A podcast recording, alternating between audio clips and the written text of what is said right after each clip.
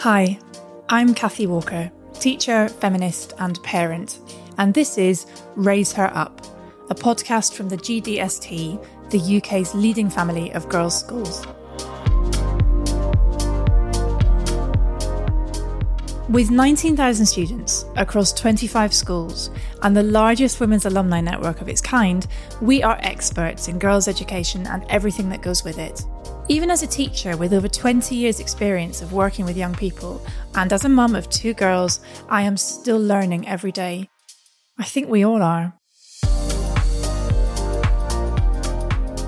In each episode, we'll welcome an expert guest who will address a different topic that, as modern parents, we are bound to encounter at some point. In this episode, you'll hear from Livy Gormally, leading child behaviour expert and parenting coach. And a lot of those extra behaviours, they're not misbehaving and being bratty, they're overwhelmed in a scenario that they only get once a year. And we haven't had a normal Christmas for the last two Christmases. So, like, they haven't had a chance to practice this. So, be kind to yourselves, be supportive of your own needs, I think. With more than 20 years' experience in working with children and their families, Livy has helped hundreds of parents to cope with behaviours and parent more efficiently through her specialist knowledge of early intervention, behaviour management, and school inclusion. From the GDST, this is Raise Her Up, and this is Livy Gormally.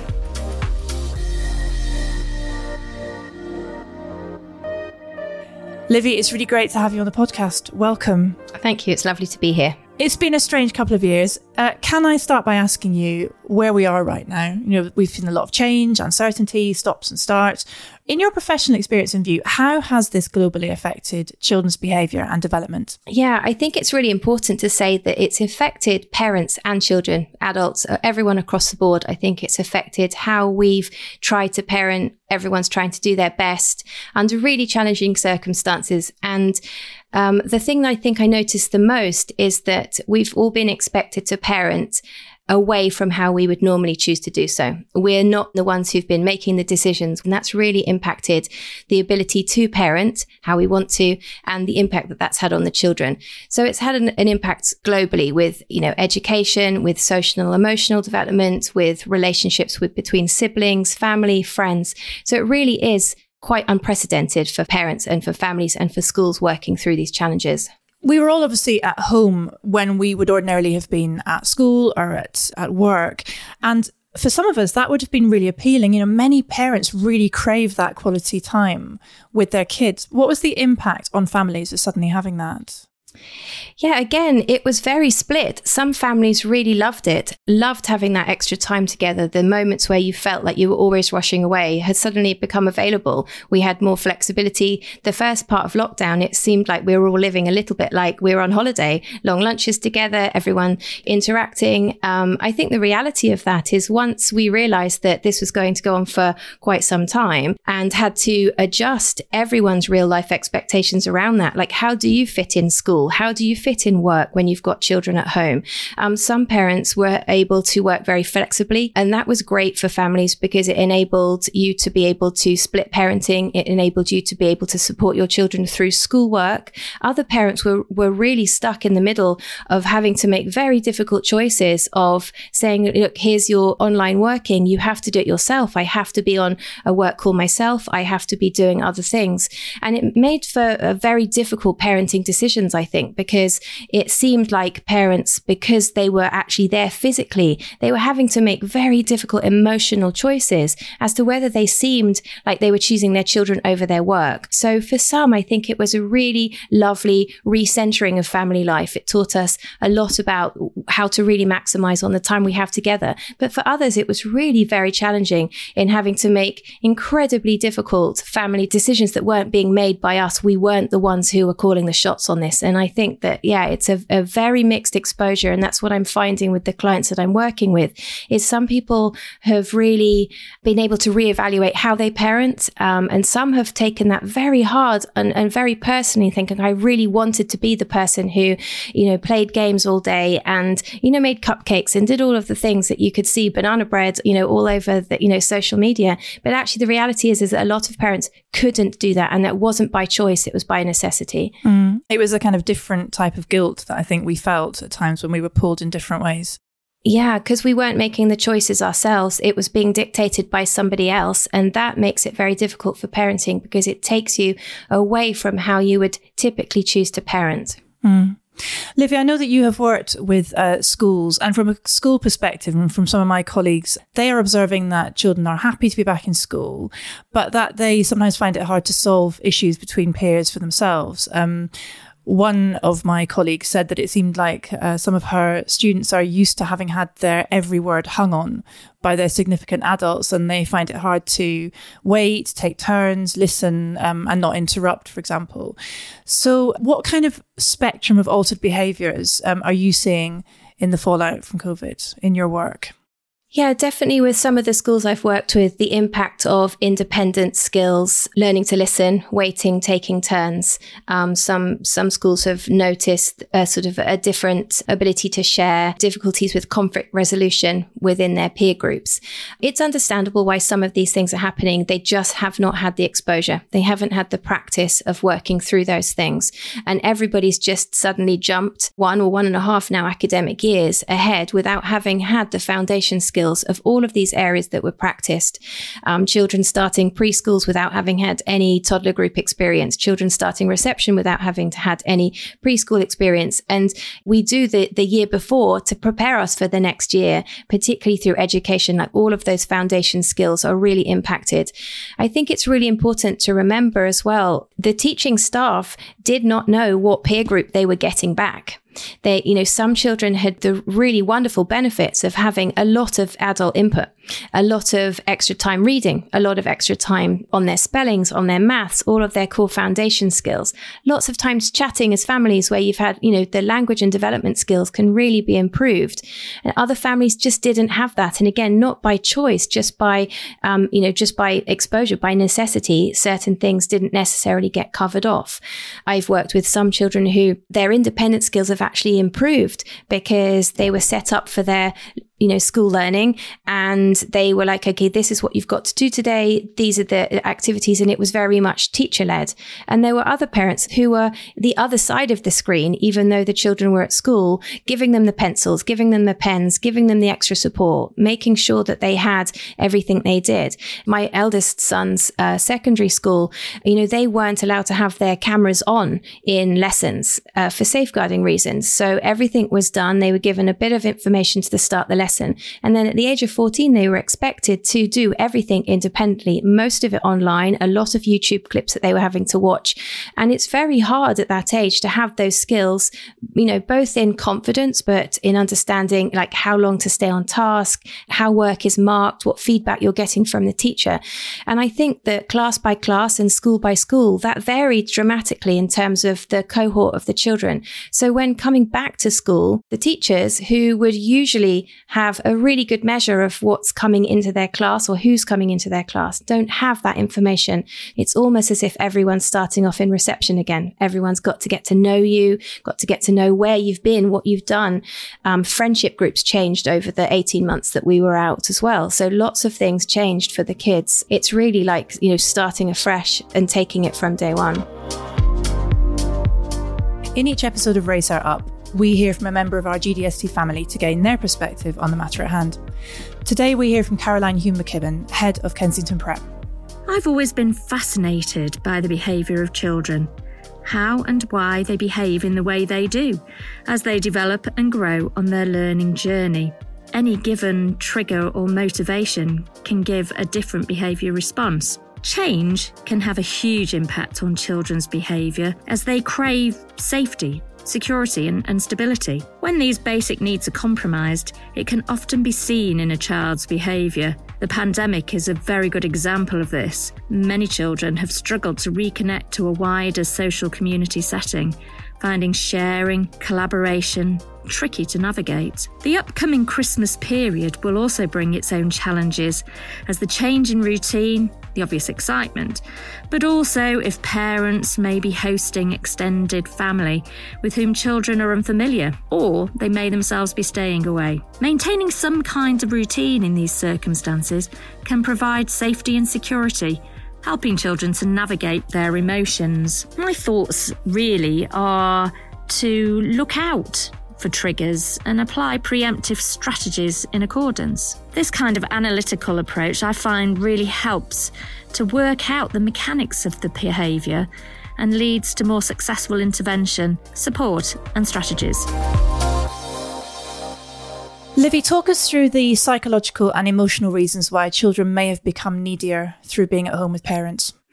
I think a lot of the impact of COVID being at home was greatly affected by the lack of contact that parents had with other members of their families, with friends, with other professionals that they could talk to about what was going on. Everyone's experience through COVID was so incredibly personal, depending on, you know, your work life balance, where your family lived, depending on anxiety levels, whether you had COVID, whether you didn't, if you were shielding, how it was affecting your children's mental health as well. And I think that there isn't really one answer to that, that it affected so many people in so many different ways. And I think the really important thing is, is looking at how it affected you personally as a family and trying to work out what was it that I missed in that time? What was it that I craved in that time? How did that impact me as a family? And what can I do moving forward? I'm a really big believer in, in looking forward to what we can do to change this as opposed to thinking about how it impacted us. When you visit a family or a school and you are dealing with challenging behaviour, how do you approach it? What's your go to strategy? Yeah, so my background is behavior analysis. So I always look at the function of a behavior, so functional analysis. It's really important for every child to look at why the behavior might be happening. Um, so it's not necessarily just, okay, a child might be continually getting down in class or continually asking questions or sitting very quietly in the corner. It's about looking at why they're doing that. What is happening before in the run up to that? Are they understanding the instructions? Is the information too much? Is the information too little? Are they overstimulated, understimulated? And it's really like when I'm in a classroom, I look at the child I'm typically there to observe, but I also look at the class as a whole. How is that child doing in comparison to their peers? Are they able to respond to the same amount of instructions? Are they able to output the same amount of academic work? Are they interacting socially in the same way? It doesn't mean that they have to be doing all of these things all of the time, but it's about looking at the impact for that particular child and the impact that has on the class as a whole. How the teacher can continue teaching if you have a child who's showing disruptive behaviors. How the teacher can continue to boost confidence when you have a peer group who are struggling with one particular area. So the function analysis is looking at why behaviors are happening is really important, much more important actually than the behavior that's actually happening, because that way you can be preemptive. You can put support strategies in play to help a child over a hurdle as opposed to getting to hit the hurdle and then having to, to, to repair the damage or support them afterwards. Livy, what terminology do you use? I mean, we, we talk about poor behaviour in education. Is that judgmental or unhelpful? Yeah, professionally, I always work with appropriate or inappropriate behaviour. I see behaviour as everything that we do the good and the not so good behaviors. Walking, talking, eating, sleeping, drinking, socializing, everything that we do is behavior.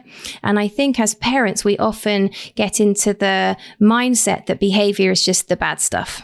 So I really like parents to look at it from everything you do. Because if you look at how you promote language, which we would say is a good behavior, it's something that you go, okay, I gave that lots of attention. I gave that lots of focus. I modeled it. I repeated it. I praised it. And if you think about that's why language increases. That's why language develops. You know, a child learns, I ask for something and then suddenly I get something. So if you think about behavior as something that you can encourage, something that you can develop, something that you can really teach. It's a really positive way of looking at the inappropriate behaviors as well. What am I trying to teach as an appropriate alternative to what they're doing? So you can say that behavior is not okay. This is what I'd like you to do instead. And I think it's really important to try and give your airtime to the behavior you're trying to promote. So identify what you don't like and then give your attention to what you do like. It's not okay to snatch that toy. If you'd like a turn, you need to ask your friend. It's not okay to shout out in class. If you want to ask me something, remember to raise your hand and I'll come to you. So those types of phrases are used a lot in class and, and we want to try and promote as much kind of crossover from home to school as possible to really encourage that consistency that children learn that the attention that they're getting and what we're trying to promote is what we want to see more of. With that crossover in mind um, between home and school, what can parents and carers be doing to help schools to move forward? Yeah. So again, I think um, one of the difficult things over COVID was the communication between parents. Um, you know, parents' evenings. It seems everyone's getting used to Zoom parent evenings and not necessarily having, um, you know, that much actual interpersonal contact. And I think that as you know, we're going to have to get used to that moving forward because it seems like that's the way things are now. Really being prepared trying to ask the school for guidance in terms of what can we be doing to help? What can we do additionally to support our children? And now that's not just the academic stuff. It's not just extra reading, extra spelling, extra maths. It's not about putting extra academic load on our kids. It's about understanding how to support a child if they're having problems with a friendship, how to support our children if they're having problems understanding how to share you mentioned earlier, Kathy, that, you know, a lot of parents have spent a lot of time with their kids and have, you know, played endless games of Uno and Snakes and Ladders and Monopoly and all of the things that we've done. But actually, when playing peer to peer, you play very differently than you do adult to peer. So most of us, when we play with our kids, you know, if they land on the snake and get a bad turn and they're about to lose the game, we might go, Oh, don't worry. Our peers. to save the peace. Yeah. Peers don't do that. They go, Ha, you are on the snake. I'm winning now and you're not doing it. Not a chance. Yeah. Not a chance. Um, um, but when you're playing peer to peer, it's really important to remember that kids need to practice that. They need to practice losing. They need to practice not being their favorite character. They need to practice not leading a game, you know, tolerating others in their space. And I think that's a really helpful skill for parents to do because those are quite significant things that, that, that are happening. We also, it's really important to remember that at home, a lot of peers or a lot of children have been having conflict resolutions with siblings, some of whom might have maybe been more dominant. Others might have been a little bit more, okay, you're the younger one. I'm just going to help you through this, you know, maybe give them a little bit more support. Some children's language and communication skills have really increased by having older siblings around. Not always beneficial language, I hasten to add, but, but certainly the content of the language when you're talking with a sibling who's older than you, you tend to upskill your levels as a younger sibling. But that doesn't mean that you've you've been able to upskill your emotional development as well. So, and that's why I think with siblings, there have been some quite up and down behaviors of that very kind of spiky. Sometimes they're getting on really well and sometimes they're not, because we sort of expecting them to just be able to take on board the same information, take on board the same responses, um, deal with things in the same way. And actually, a younger child, you can't really fast track that emotional development. Um, and that's why you have that kind of quite spiky behavior as sibling play at the moment. It's utterly fascinating. I'm sure that I'm not the only parent or carer nodding along in recognition at this talk. Um, and, and also really appreciating the advice, but also just appreciating um, hearing that this is normal behavior within a family during this time. Can we talk a bit from a parent's perspective sometimes it is really horrible to feel like you are being cruel to be kind.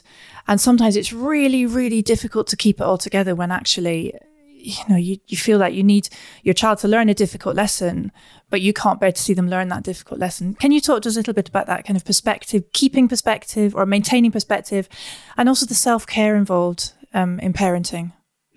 Yeah, absolutely. Now, I'm I'm a mum of three kids myself, so I really it's the reason I started my company in the first place is because I really had a bank of information from my professional career that I really felt parents needed to know.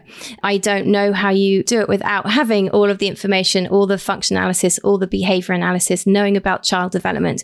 But I think on top of that, parents then do take on board a huge amount of of pressure on top of themselves to be expected to know this. There's an enormous amount of information on social media through amazing books and through, you know, wonderful professionals who are out there. But sometimes it's really hard when you're reading through that information to know how that applies to you as a family. But I think it's really hard if you try something that loads and loads of other people have tried and you can't make it work. And I think it's important for parents to understand that if a strategy isn't working, it's because it's not the right strategy for that family. And I think it's about really parenting how you want to do it. Like I call it like core value parenting really taking on board like what's important to you, what's important to your family, what values do you want to uphold, and really trying to have that as the, the starting point of your strategy.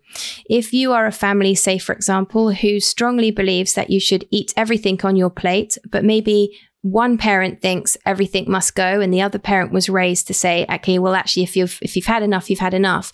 You're going to have conflict at meal times in terms of being kind to yourself look at your family from the inside. Take the parenting rules that you really believe in and try and apply strategies that you feel that you can do. And you will see behavior change because you've put so much effort into it. But the difficulty is is that effort can't be maintained. And then you start to see things tipping off, behaviors may get worse, you might get frustrated with the strategy. And that just leads to you feeling like, oh, we've tried one more thing and it hasn't worked. So back to the drawing board. And often, yeah, it can be really demoralizing. It can be demoralizing if one of your friends is doing something and it's working so successfully and you try it and it doesn't work. The reason it doesn't work is because it's not the right strategy for you. So look at what's important, what you feel that you can implement.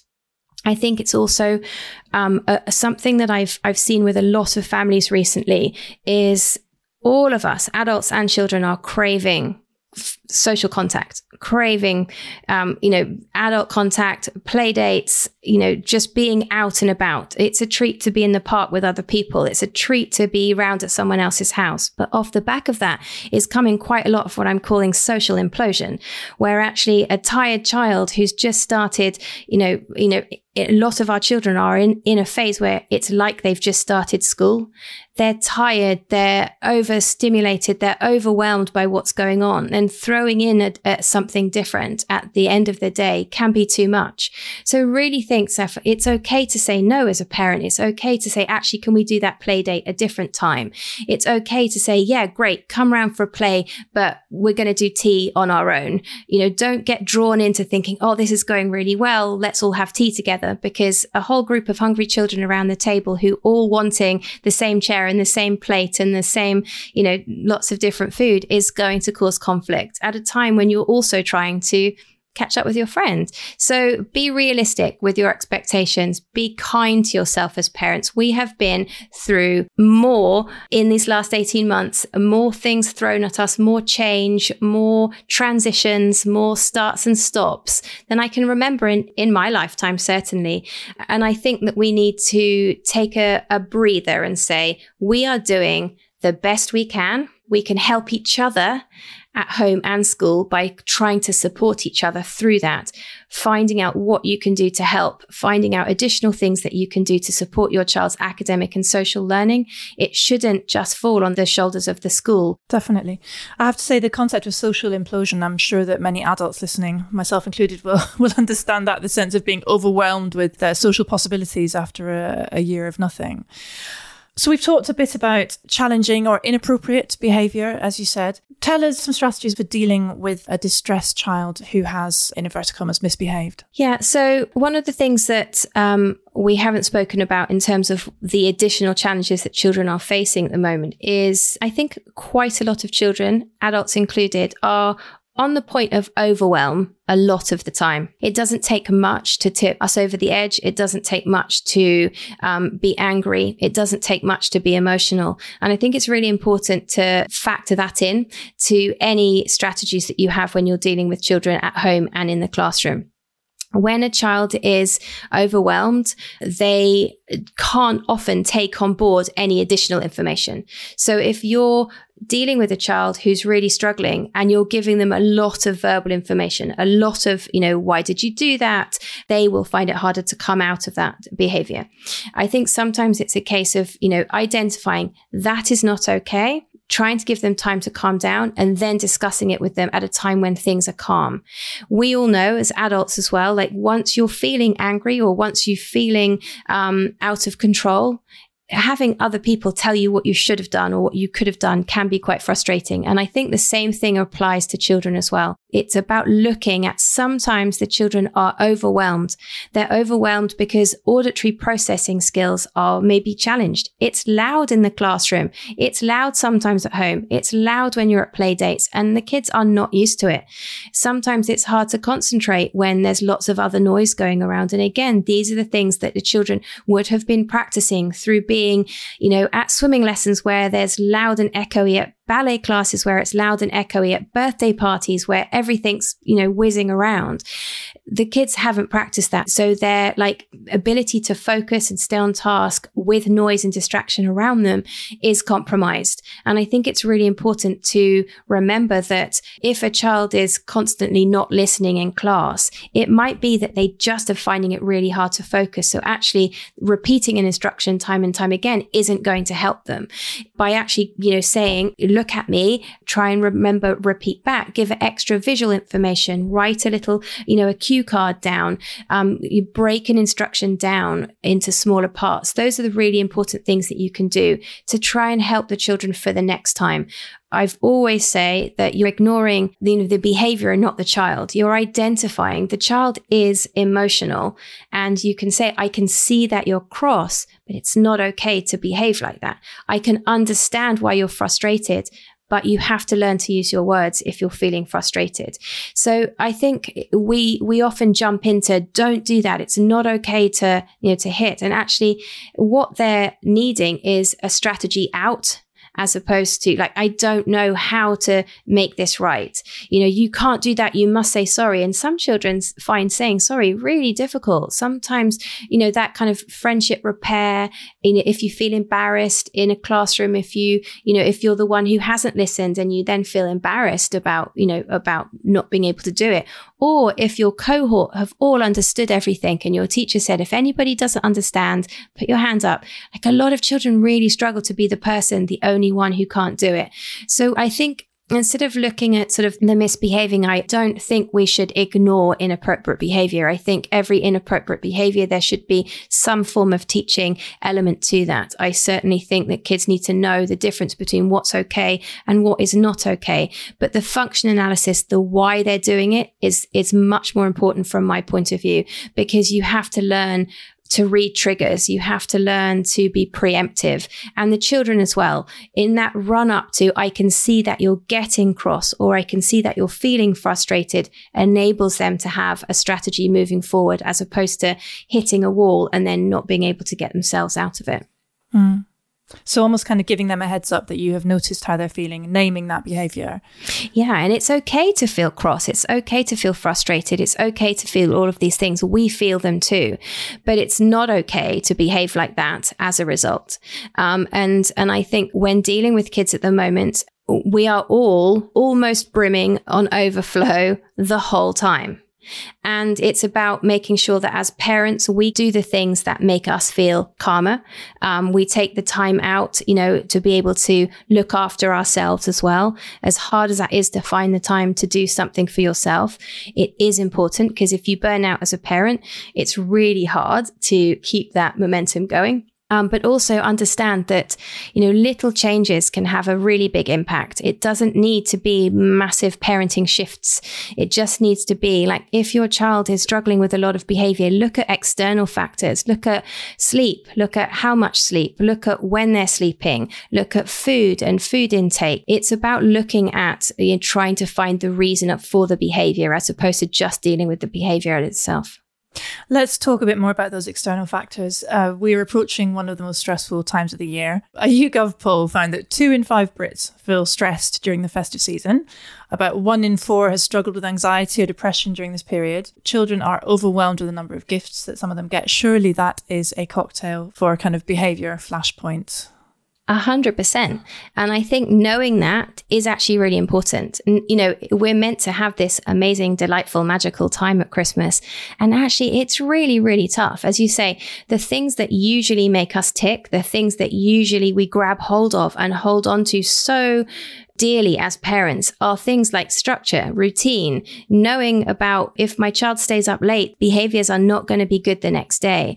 But we get roller coasted into this. Like it's okay we can have late nights. Of course enjoy a late night at christmas but your next day you're going to need to make sure that you adapt your expectations. You might need to lower your expectations. You might to give a little bit more support. One of the things that often parents ask about at christmas time is like oh you know the the christmas meal like all sitting down together now, if you have younger kids or children who suffer from being hungry, like my boys suffer very much from being hungry and angry at the same time.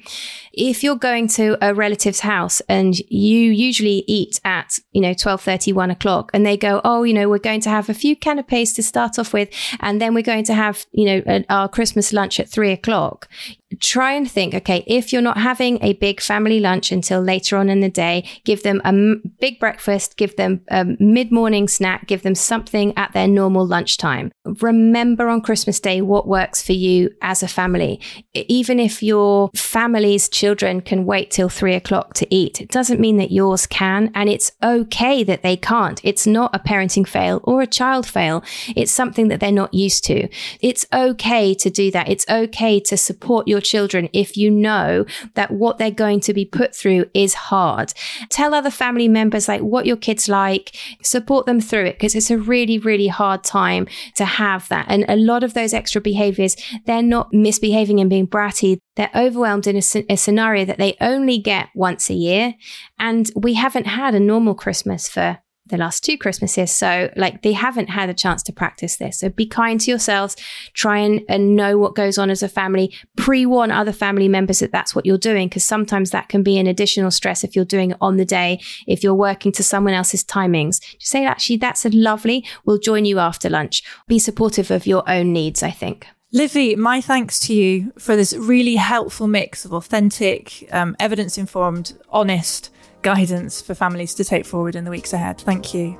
Thank you. It's been a pleasure. Thank you for listening to this episode of Raise Her Up from the GDST. To hear all the experts we have on this series and to make sure you don't miss one, please subscribe on Spotify, Apple Podcasts, Amazon, Google, or wherever you get your podcasts. Also, if you could leave a review and a five star rating, it'll help other parents and carers to find the podcast so they can listen and learn too. I'm Kathy Walker.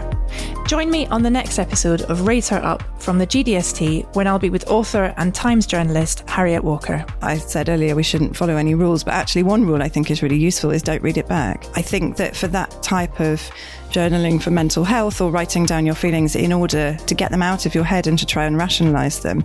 Lots of the advice around that is, is not to look at it again. Write it all down and do that for 20 minutes and then close the document or, or put the notebook away and then, and then don't look back. I'll see you then.